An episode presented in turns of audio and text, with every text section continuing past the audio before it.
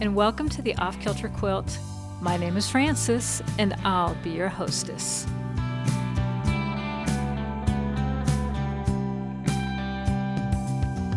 Hello, and welcome to episode 240. 240, 240. That's pretty cool. I'm sitting on the porch, I'm taking a little break from work.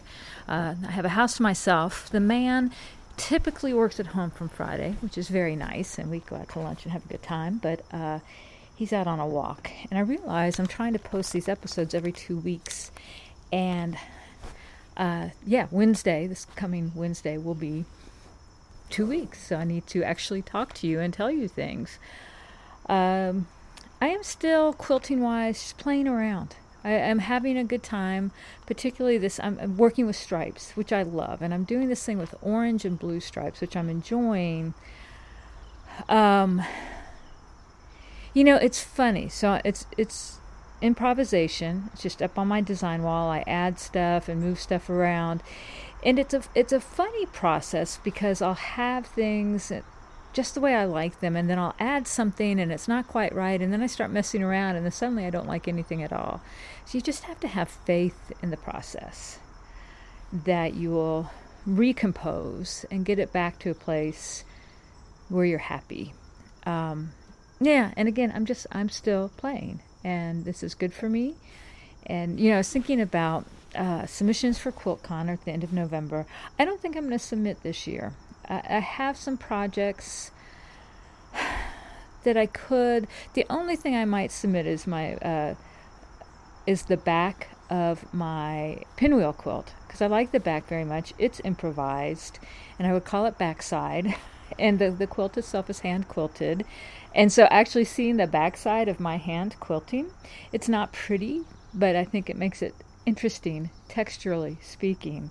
So, I, I possibly will submit that. I have some other ideas and some works in progress, but I just need to chill. You know, I just I have a new book out, and there's a lot of self promotion and look at me and all the stuff surrounding that kind of thing. And I just feel like, yeah, I'm tired of competing. You know, you feel like here I am in the marketplace competing for your attention with my books and then here I am in the quilt marketplace competing for a judge's attention. I'm like, yeah, I'm not I'm not sure that's a great thing for me right now. But I do like my backs the idea of the backside quilt and it would kind of tickle me if it got in. I I'm not sure it would have much of a chance. I also would not be the least bit disappointed. Oh, I'd be disappointed, but surprised if it did not. But that might be the only thing. I'm certainly not going to make any great efforts at this point to, to finish up something to to submit. Um, I will. I, will probably try to have some stuff to submit for Atlanta 2021, which I'm really excited about. Uh, I, uh, I, have tons of friends in Atlanta. Um, Holly Ann's there, and Quilton Jenny, and uh, my my uh, my brother's in Atlanta. I kind of would be surprised, you know, when when you go to these shows. It's so intense. I'd be surprised if I got to visit him, but you never know um, maybe like a, a, Sunday breakfast or something. But uh, so it's nice that it's a fairly short drive, and uh, it's going to be a big time. So I'm looking forward to that. I'd love to go to Austin in 2020, but that's not going to happen, I don't think. So anyway, so I am playing with stripes. I'm having a good time, and you know, I had this goal that I don't think I'm going to make of doing five charity quilts this year. But I do have two quilts that are ready to be quilted and that I really want to do that. I want to do the play around the way I'm playing. I do want to finish Kate's quilt, which of course the back is becoming not complicated but um, you know. So I'm just improvising that, and I'm really enjoying it. But um, yeah, just when you are piecing together small scraps, it takes a long time. So I am still working on that, and so but the quilts that I have, the charity quilts, are fairly small. They're lap quilts, and so I could quilt them pretty quickly. I could quilt them in an afternoon. Things have been kind of a weird mix of either too busy or not enough stuff to do. Um, I'm in an odd place work wise where I have handed a draft in to my editor. It's probably going to be a little while before I hear back from her, and so the question is what to do. I'm working on some friendship album stories still kind of trying to figure out uh, what to do with the novel. Um, I'm actually sending it out to agents. I've been I've gotten one rejection. It was a very nice rejection. It was personal. It was from the agent herself and not a intern, but just said, yeah, this isn't the right project for me. But I, I um, I'm sure you'll have no problem placing it somewhere else. And I don't know if that's true. One of the things about Friendship Album 1933 is that it's very long. It's the the manuscript is 550 pages, and that translates probably to an 800 page novel, probably and that's that's big. That's an expensive novel to print. Um, you know, it would have to be priced, you know, around thirty dollars.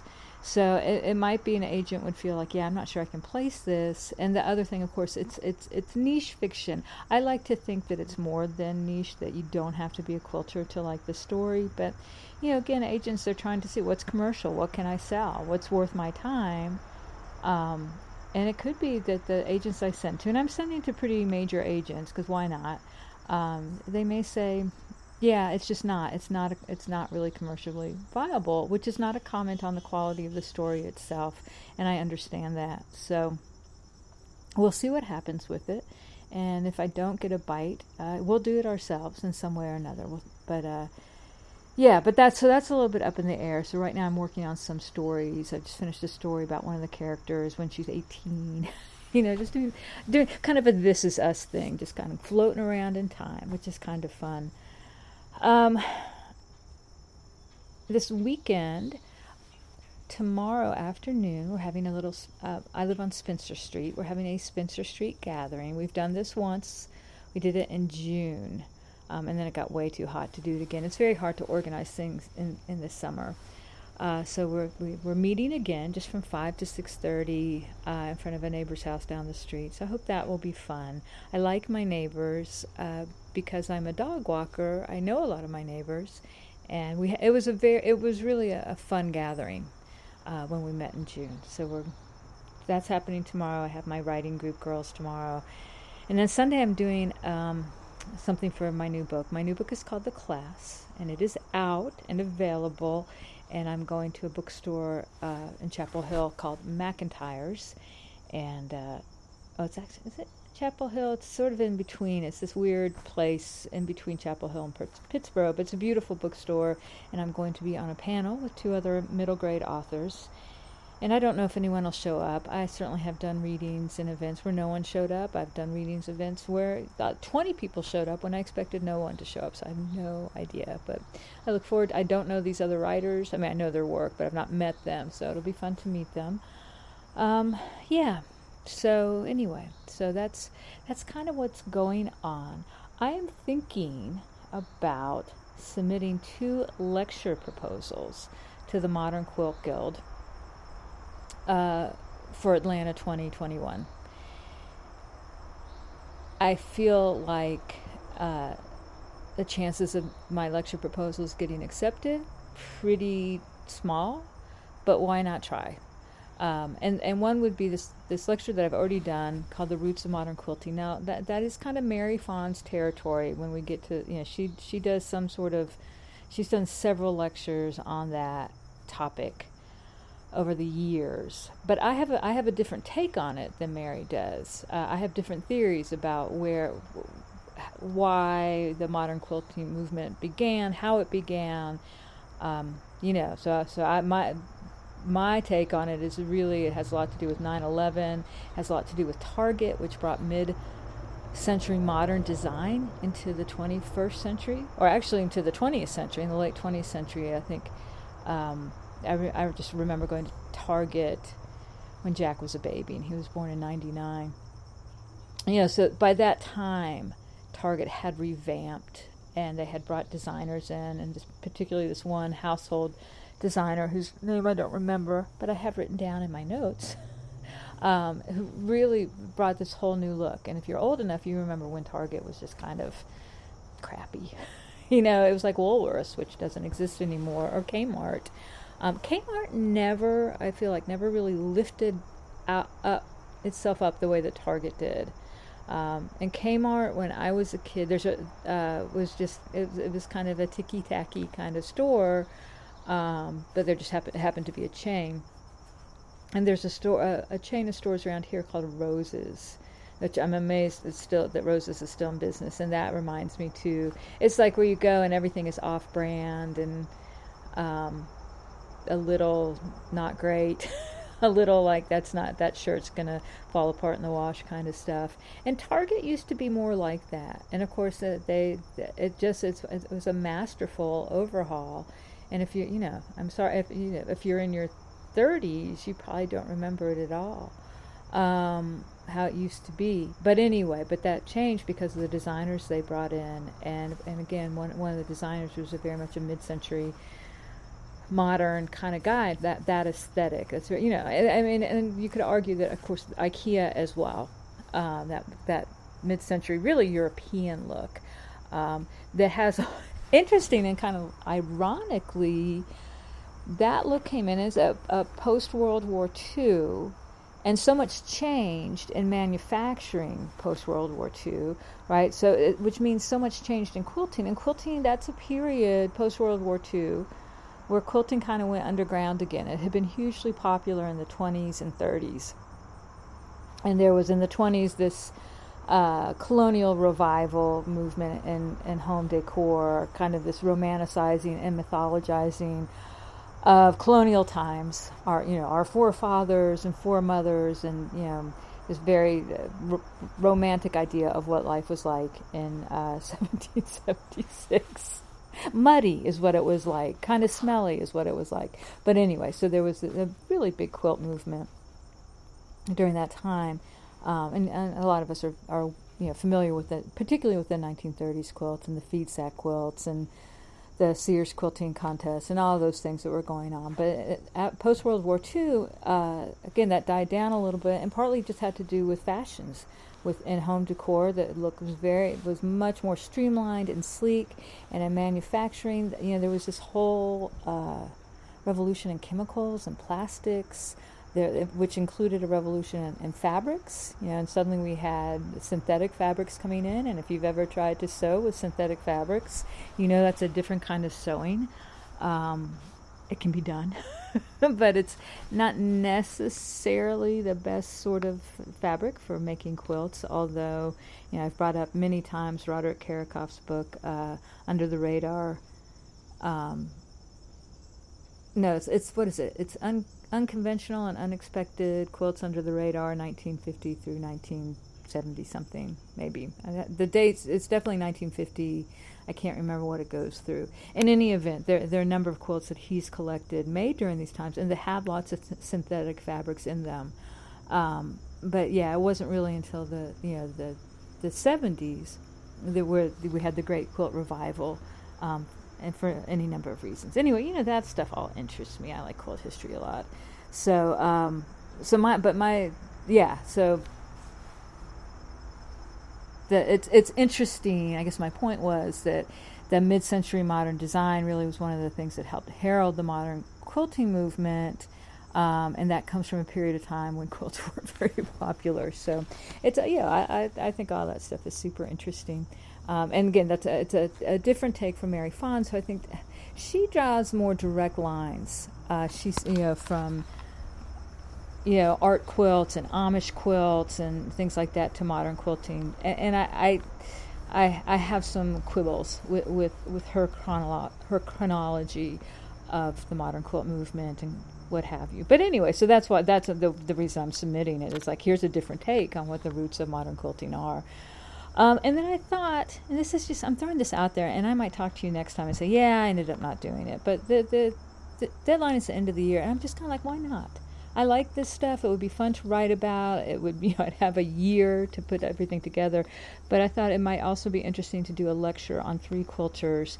Uh, Denise Schmidt, who's very important to the beginning, she's part of the roots of modern quilting and as someone who I, I find very interesting, not only because she's fabulous, but also because you know a, a, a, lot of her early influences are actually 1930s quilts and utilitarian quilts, uh, which is very cool. And then Victoria Findlay Wolfe, who I, whose work I love, but is very painterly, I think, um, and somewhat postmodern.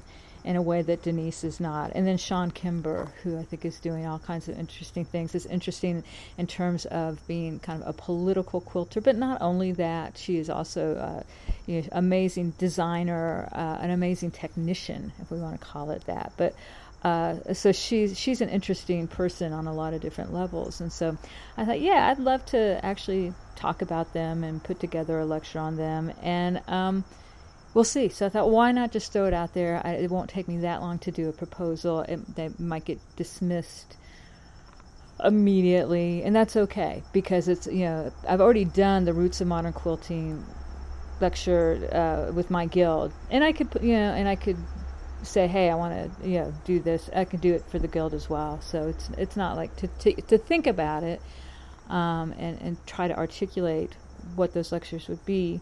Um, the modern quilting one will be easy since I've already done the lecture, but uh, then the other one, the three quilters, would be fun for me to kind of think, what would I focus on? What would I write talk about? So anyway, it's just kind of a fun side project. Um, you know, I have a number of projects in my in my life right now, and uh, including uh, I have a book coming out next summer, which I may have talked about, which is about creative writing for kids.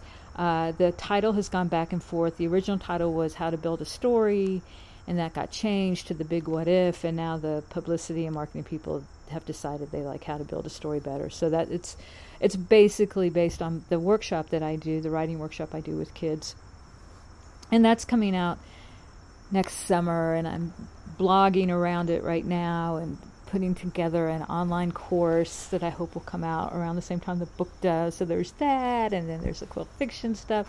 I'm trying. I'm trying to streamline. I'm trying to be, you know, not make myself crazy, which I can do because when you've got projects, you know, it's great. Except there's at any time you could be working on anything, and that's always been, I think, uh, for people who are self-employed. You know, that can be. Um, one of the drawbacks. There are a lot, a lot of uh, pluses to doing the work that I do, and particularly being able to make a living as a writer and a writing teacher is great. I love it. But sometimes you feel like you should always be working, and that's a little bit hard. And I think that can be true um, if you're a stay at home mom, you know, because you don't really have, like, you don't have a boss. You don't have you know, I mean, you have tasks that you have to complete, but there's not a bottom line, right? And I, I remember when, um, you know, I mean, I, have worked all through my children's childhoods, but I've worked as a writer, and that's given me a lot of flexibility um, as a as a as a human being and as a mom, and you know, but I and I've had that. I remember having that conversation with other moms. It's like in some ways, it's like when do you take a break, and you can feel guilty you know, if if like if you're married and your husband comes home and you're watching TV, it's like, you know, even and, and certainly the man was never like, "Why aren't you working?" You know, but you feel like somehow you have to earn something, right? That uh, that you have to be on the job. I, if do you know what I mean? I don't know if I'm making sense, but that idea that it'd be much easier if it's just you check in at nine and check out at five. Work's done.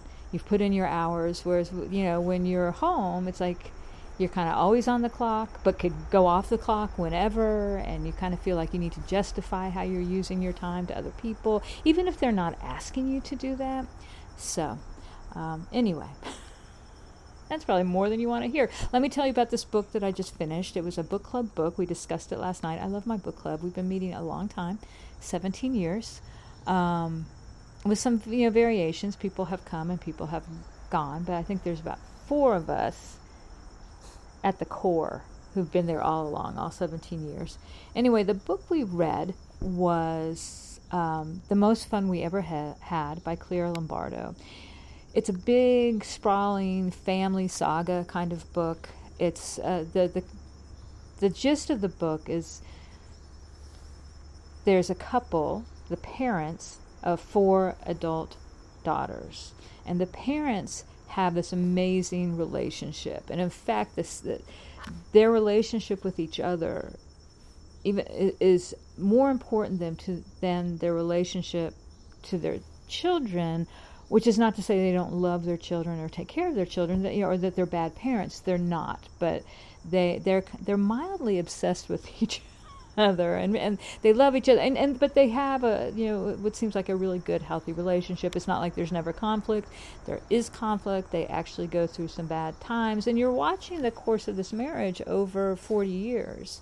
Um, the novel goes back and forth in time. The four daughters, again, uh, the youngest one has just finished college. The oldest one is, you maybe in her early 40s, because I feel like they start having children right away, and this couple's been married for 40 years. All of them have been oddly handicapped by wanting to have the same sort of relationship their parents have and not being able to find that relationship. One of the daughters has found that relationship, but she's widowed fairly young. Uh, I think she's widowed a few, the oldest daughter, and she's widowed a few years before the story begins. Um, and moreover, she's had a miscarriage, so she doesn't have children. So anyway, it's a, the the interesting thing about the book. It's very readable. None of the daughters is particularly likable. and the one I found one of them. Um, the the third daughter. I liked her a lot, but she's in a relationship with a man who's severely depressed, and that's difficult. You know, it's a difficult kind of relationship to be in, and um, you know, so so even so even though she's a much more likable character than her sisters, it's still a difficult saga. Um, but it's it, I still found it compulsively readable it's a long book. It's over 500 pages, and it could have been shorter by at least 100 pages. I did some skimming, I have to be honest with you. But if you like family dramas, um, and if you can tolerate some unlikable characters, this is such a thing. This is such a 21st century thing, isn't it? Like, it's like. do we not like people anymore? Are there not? I, I know so many likable people. I know some unlikable people who are not terrible people, but you know, and it's not like I hate them. I just don't find them likable. But by and large, I find that lots of likable people in the world. So it's interesting that I keep picking up contemporary fiction where the characters are not likable. The parents are likable. They're a little idealized. The father, I, I, found idealized. It's like he's a great guy, and he seems like a real. You know, he's he's very well developed. And at the same time, you can tell the author is one of five children, and her father has passed away, and, and so you have the sense of a very romanticized father figure. Anyway, but I, I think it's worth reading. Check it out from the library. You know, it's that kind of. I, am very happy to recommend it. Re- recommend you check it out in the library. Is do I recommend that you buy it? I don't know. It's maybe. I mean, it, if if you're looking for a kind of good thick read, maybe. But but I you know I don't want to be responsible for you, you know, paying for a book and being like, ah, I can't believe you told me to buy this book, Frances. Anyway, okay. I think that that is it. I'm going to get back to work. I've got some tea to drink. I've got odds and ends to take care of, but I did want to check in. I'll check in one more time before uh, I uh, before we go into production. Um, but that is what's going on with me right now. Um, and I hope good things are going on with you. Talk to you soon. Diary Day 2. Um, it's Monday. It's so, it's, uh, what is it? October 21st. And I'm supposed to post this last Wednesday, but you know, it's me. How, how reliable am I? In some regards, I'm highly reliable in the regards of posting this podcast when I say, well, less so. Um, however, I imagine you weren't losing sleep over it. So, anyway, last week was a really busy week in a good, good way. Uh, I got a bite from an agent. It's the agent who represents Sandra Dallas. So that's exciting. May not work out. I know that's possible, but it's nice at least to have someone who's interested. She has not seen the manuscript. She, you know, I, I pitched it to her and actually heard from her assistant said oh danielle is very excited about this idea.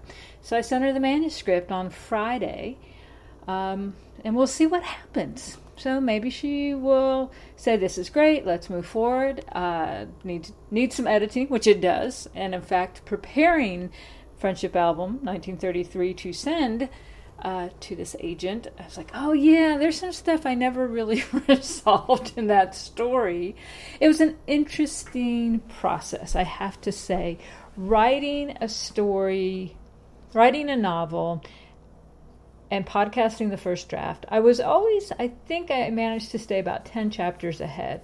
But nonetheless, uh, you know, there was some pressure, a self imposed. I mean, it's one of the reasons why I wanted to do the podcast um, to keep that story moving. And once I'd sent a, a, a, particular character down a certain path, I couldn't go back and say, whoops, sorry, I need to change that path because I'd already uh, podcasted that chapter. So now there's some stuff that needs to be fixed up. And I know that. And that's, I mean, the beauty of an agent is an agent will go, okay, this is pretty good and I think it's has commercial possibilities. Here's what you need to do to get to get it in shape. I mean, so agents will work as editors for you. So um, so the draft doesn't have to be perfect for an agent to be interested, but she may read and go, yeah, too long or not quite right or whatever. But at least she has some experience with quote fiction. I'm heading for the porch, carrying my drink. Look, it's radio, audio, hooray! All right, there, there's some leaf blowing going on. It's this beautiful day, man. We're getting some fall weather finally. I love the fall. It makes me so happy. Um, and I love October. Yesterday, I'm like, it's almost over. October's almost over. But you know what? I like November too. I love Thanksgiving. I'm looking forward to it. Although it's going to be weird because Jack's not going to be here. He will still be in Copenhagen. Uh, and, you know, I like the idea of like, why don't we invite some people over? I'm the only one in the family who likes that idea. I think the other people here, aside from Travis, I think Travis would join me in, in, in welcoming others into our home for Thanksgiving. I think everyone else would be like, yeah, why don't we just have some dinner and watch some movies, you know, which I get too. But uh, sometimes, I don't know, for uh, we had many years of traveling to other places for Thanksgiving, either to my, my folks in Louisville or uh, the man's folks in Charlotte, and we kind of let that go over the years. And I think particularly with with Jack starting college, you know, uh, because his college, Davidson, is very close to Charlotte. So it's that weird thing of him driving back from Charlotte on Wednesday, and then the, the idea of then we're going to re- turn around and, and go. Um, to, to the big family gathering, uh, to the fact that there are no kids the boy's age, all that stuff. And in some ways, I feel like maybe we'll start going again later. Um, I know it feels kind of sad, but it also feels like kind of a relief not to do it. I know that's bad. That's bad. Uh, but I, I, do really like the man's family. So it wasn't that. It was really more concern for, like, poor Will. like making him go to Charlotte, and then he really had no one to hang out with, and what have you. So anyway, anyway, my guess is that we will stay here, and that we will have a small Thanksgiving, and it will be nice, and we'll have a good time. Um, and I look forward to it. I do. I really do. Uh, you, you know, and that's I'm already doing some Christmas reading. I'm like, why not? Why not do that now? Um, you know, be, because I, I'm never in a Christmassy mood around Christmas. It's like Thanksgiving is really my big Christmas time. And then everything gets too hectic and too busy. Although that's slowing down a little bit as, as my children are getting old. Um, but I'm reading this book right now, just dipping into it from time to time, called An Irish Country Christmas. That's not right. I just picked up a novel that's maybe called that. But this, there's uh, I don't. Why am I going down this path when I don't have the book in front of me? All right, I'm in my home. I am mobile. So I think the writer is Alice Taylor, and she has a number of memoirs about growing up in Ireland. I want to say like the 50s and 60s. Okay, it is called An Irish Country Christmas. I feel like I also just checked out a novel. It's a series of stories um, oh, okay. And the, series that I picked, An Irish Country Village by Patrick Taylor, and that includes a novel, I think, An Irish Country Village Christmas. This is called An Irish Country Christmas, and yes, the author is Alice Table, Taylor. She is author of To School Through the Fields. So, any event, they're, they're very lovely books. She's a really wonderful writer. And so I, I have read, feel like at least two of her books. And then I got this one last year around Christmas, right? So that therefore I did not read it because I don't really I'm not in the Christmas spirit around Christmas. So now I'm reading it now and I'm really enjoying it. I'm kind of having Christmas in October. Sure, why not? Um, so, anyway, yeah, so busy in a good way. Um, I'm going to be posting something on the Quilt Fiction podcast here soon, uh, a short story, and I'm working on another one. So, uh, those are things I'm working on my uh, th- that are taking up a lot of time. Uh, in a good way. I really love doing it. I'm doing a lot of work right now. I'm really enjoying. I am still working on my friend Kate's quilt. I'm working on the back, which of course I'm overcomplicating, even though I swore I would not. But I, you know, it's it's it's not just.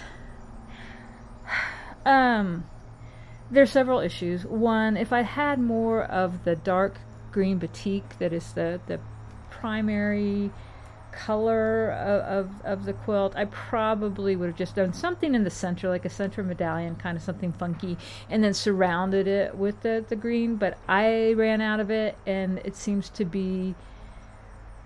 I mean, it seems to be available in some places, but there's certain, you know, it's like if it's not a Fat Quarter Shop or Cary Quilting Company, I kind of like, you know, I know there are other online quilting stores, and if you have one that you buy from a lot that's not Fat Quarter Shop, um, let me know what it is you know because they're just other ones like i don't know who these people are. I've never dealt with them before. It really is when you're buying online. You just it, it's so helpful to have vendors who you know and you know obviously i talk about fat quarter shop all the time but partly it's because they do they're good and they do what they say and they do it fast and it's good quality and all of that. So anyway so that's part of the reason that i'm not doing the simple thing that i thought i would do. I'm also feeling really cheap right now so i don't want to go buy three yards of fabric. I mean and if i'm going to buy three yards of fabric it's going to be good fabric which means that's expensive and i really should buy four yards because it's a back. And I'm just like, I don't feel like spending money. I'm cheap. And so it's like, and why spend money when I can piece the back myself? So I get myself into these quarters, um, corners, you know. Um, yeah, so that's where I am. But I have to say, I'm kind of having fun. Because I'm just, it's just play. I'm just playing. I like playing. Um, yeah so but I, I i'm forcing myself to focus on this because yes i do like playing a little too much and i'm interested in doing these studies i've been doing. Yesterday i went to a lecture at the north carolina museum of art.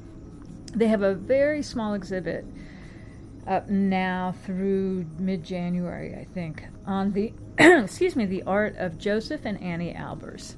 Now if you know um, Black Mountain School. Maybe you do, maybe you don't. This was a college in North Carolina, up in the mountains. That I think it started in the 30s, late 20s, early 30s, and went through the maybe mid 50s.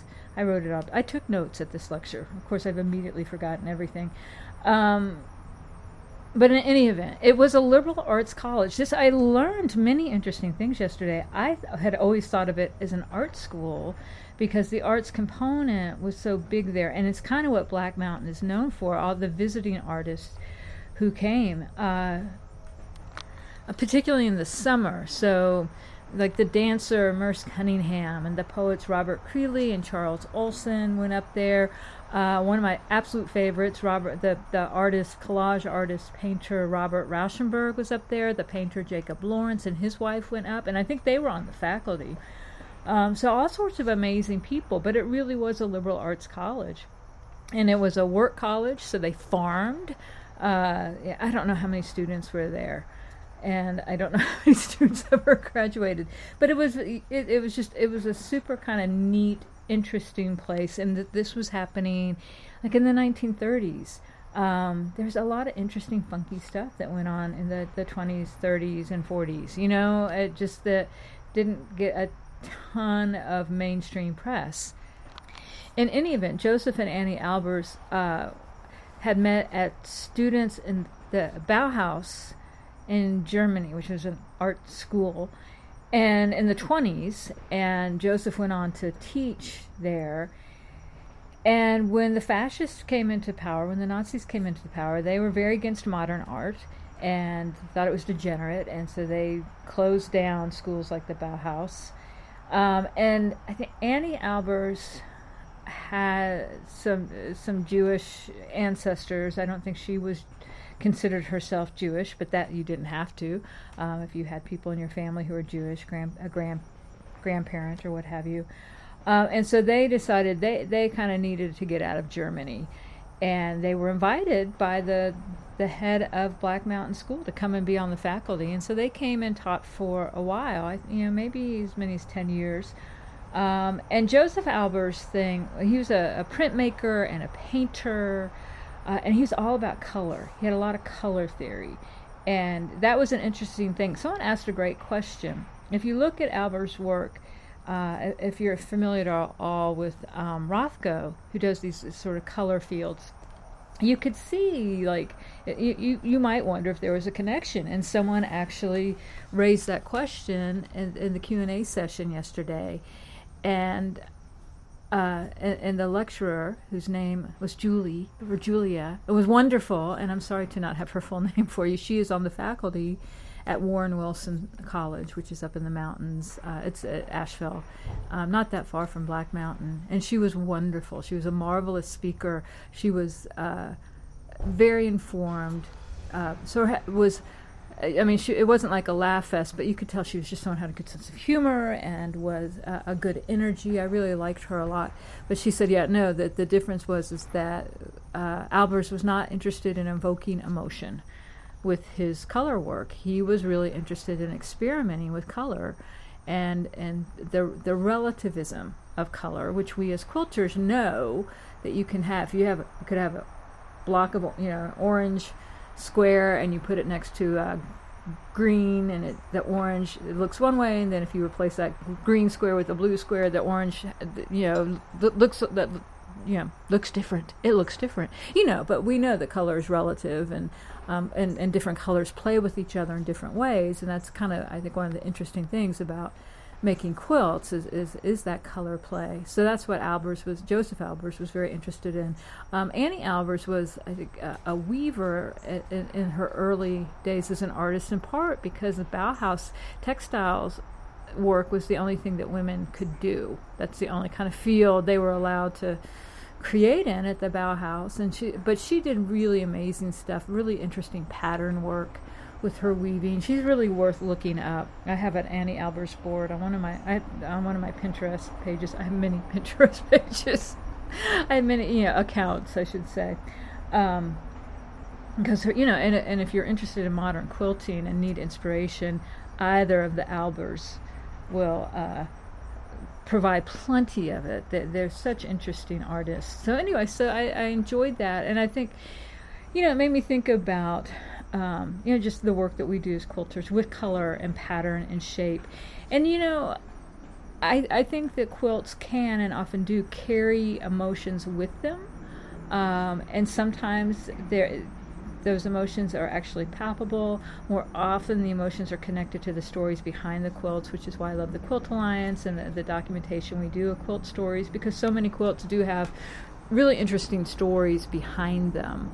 Um, I don't want to get too woo woo. I don't feel like every quilt I see, I'm like, oh, I can feel the emotions of the maker in that quilt. It's not true, but sometimes you can, which interests me. But for me, I love the formal concerns of quilt design. Like, and, and, and, you know, it's like Jay, the art quilt maker, always says you have to make visual decisions visually. It's happening on the board, and it's fascinating. And that's why I feel like right now I'm, I'm having a good time playing because it's uh, and just doing these smaller studies because you get to, to mess around with some of that. You know, it's like I'm not trying to make a big bed-sized quilt here. I just want to see how these colors work together, how to make this. You know, I have a design in my mind. Does it really work on the wall? Sometimes it does, and sometimes it doesn't. So it was. A, so the lecture was inspiring in that way because I feel like the work that that Josef and Anni Albers were do, did um, just resonates with the kind of work that quilters do. They should have been quilters quite frankly, and that would have been the interesting thing. You think of all the the stories lost to the world, but you know that was something that uh, the woman giving the lecture talked about is that the the students and faculty at Black Mountain actually were connected with the people in the community. And this is, we're talking about Southern Appalachia in the 1920s and 30s. Um, and the you know, and what's interesting about that time is that particularly in the mountains, people were still really isolated, which mean and, and when you're isolated, uh, you're can be become pretty idiosyncratic you know? And i think that uh, uh, you know it's an interesting period of time to study um, because there were communities in the mountains of north carolina virginia eastern kentucky and tennessee that had remained pretty insulated. There are communities that with you know that could look whoops um, where people, you know, where families had been in the mountains for 200 years, you know, and had been fairly isolated and insulated, and so that's why the, you know the song catchers went up because they, they, were you know the this because songs that pe- people were still singing these old folk ballads from England that hadn't changed much. You know that's what you know with, with uh, music travels, and as it travels, it tends to change and uh, mutate and what have you. And so even songs, you know, any kind of folk song, there's going to be like 20 different versions. The same, it's the same with quilt blocks, right? They're going to be, you know, any quilt block is going to have 10 different names. Um, you know, and, and, and you'll see a quilt block that was a, a, a, a quilt design from the 18, mid 1800s, Ohio, and somebody and somehow it travels down to North Carolina, to central North Carolina, and changes. And in that travel has changed some, um, having to do with all kinds of different factors the skill of the makers, to the available materials, to kind of community standards of what's beautiful, et cetera, et cetera. So all that's fascinating. But in, up in the mountains, you have these communities where there wasn't a lot of in and out. Right, there weren't there weren't new songs coming in. So the old songs kind of stayed the same. So there were people, folklorists, and culture workers, as they were called, who went up and were recording these songs. And you know, so so uh, you know, it's all. I find all that stuff really interesting and cool. And if you don't, then the last five minutes have just been pure torture for you. And I'm sorry, but. anyway, um, I think it probably would have been very interesting uh, to be Josef and Anni Albers and going and talking to the people of that community. Again, many who had been eh, isolated and insulated from the outside world for a long time. But also, I think. Uh, after initial suspicions, and when I lived up in the mountains in the 1990s, there was still some suspicion toward outsiders because it was so hard to get up there. You know, I think it was a learned suspicion that had come down over the years. But yeah, if someone was coming up to your homestead who was a stranger, you're like, you have no reason to be on my land, and you need to start talking really quickly. But I think once they got past that, um, my my guess is that people were really hospitable, um, as as the, most mountain people uh, tend to be once you kind of break through that initial resistance to your very presence. um, and and so that I would have loved to know more about that, and and also it's yeah, it's interesting to think because there were weavers up there. Uh, in the mountains, there there was a lot of a lot of weavers and quilt makers, and there may have been some back and forth, and I like to think about that, but I, I think that's probably all lost to history. So anyway, I went to a lecture. It was interesting. I'm glad I went. Um, and I think I'm going to go ahead and end up here and um, you know, I hope that when the next next time we speak, I will be pretty close to finishing the Kate's the back of Kate's quilt. i will take a picture of where I am now and post it. Um, I do want to tell you, um, I just picked up a new book. It's called Pilgrimage to Eternity. It's by Timothy Egan, who is a writer for the New York Times. He lives in Seattle. He writes a lot about the West. Um, Probably the book he is best known for is The Worst Hard Times about the Oklahoma, about the Dust Bowls in the 1930s. Dust Bowl. I said Dust Bowl. I'm like, is that right? That sounds so strange. Is that a word? But I think it is. Um, and I guess it's the Oklahoma Dust Bowl. but that I'm like, were there dust bowls or just one? Uh, anyway, and so now he so Egan's a uh, raised Catholic, not kind of an agnostic here. He's in his I think he's 64, and he decided. Uh, after he was kind of his mother died and and it as you know was very uh, a traumatic experience for him. She was a, a lifelong practicing Catholic, a progressive Catholic, and he decided after her death to to uh, go on pilgrimage and do the great pilgrim tra- trails like Canterbury Trail. Um, and the the main trail he's on, I think, is one that leads from Canterbury to Rome, and I can't remember what it's called. But we're still we've just moved gone from England into France. It's he's a wonderful writer. It's a really interesting book. But you know, part of it is, is for he felt like he sh- you know he's been an agnostic for a long time, and it's kind of time to fish or cut bait. It's like either believe or don't, but that kind of middle ground you know that lukewarmishness is like he wanted to leave that space so i don't know how it ends uh, where he ends up. I'm hoping good things happen for him but it's a really interesting book if you're looking for some good nonfiction to read by an excellent nonfiction writer. So okay. I'm going to say goodbye. I hope this finds you well. I hope wherever you are you are having um, a, a, lovely october. And um, yeah and that november will be even better. All right. Talk to you soon Thanks for listening to the Off Kilter Quilt. Come visit me online at offkilterquilt.com. Until next time, this is Frances. Remember, life is short. Quilt first.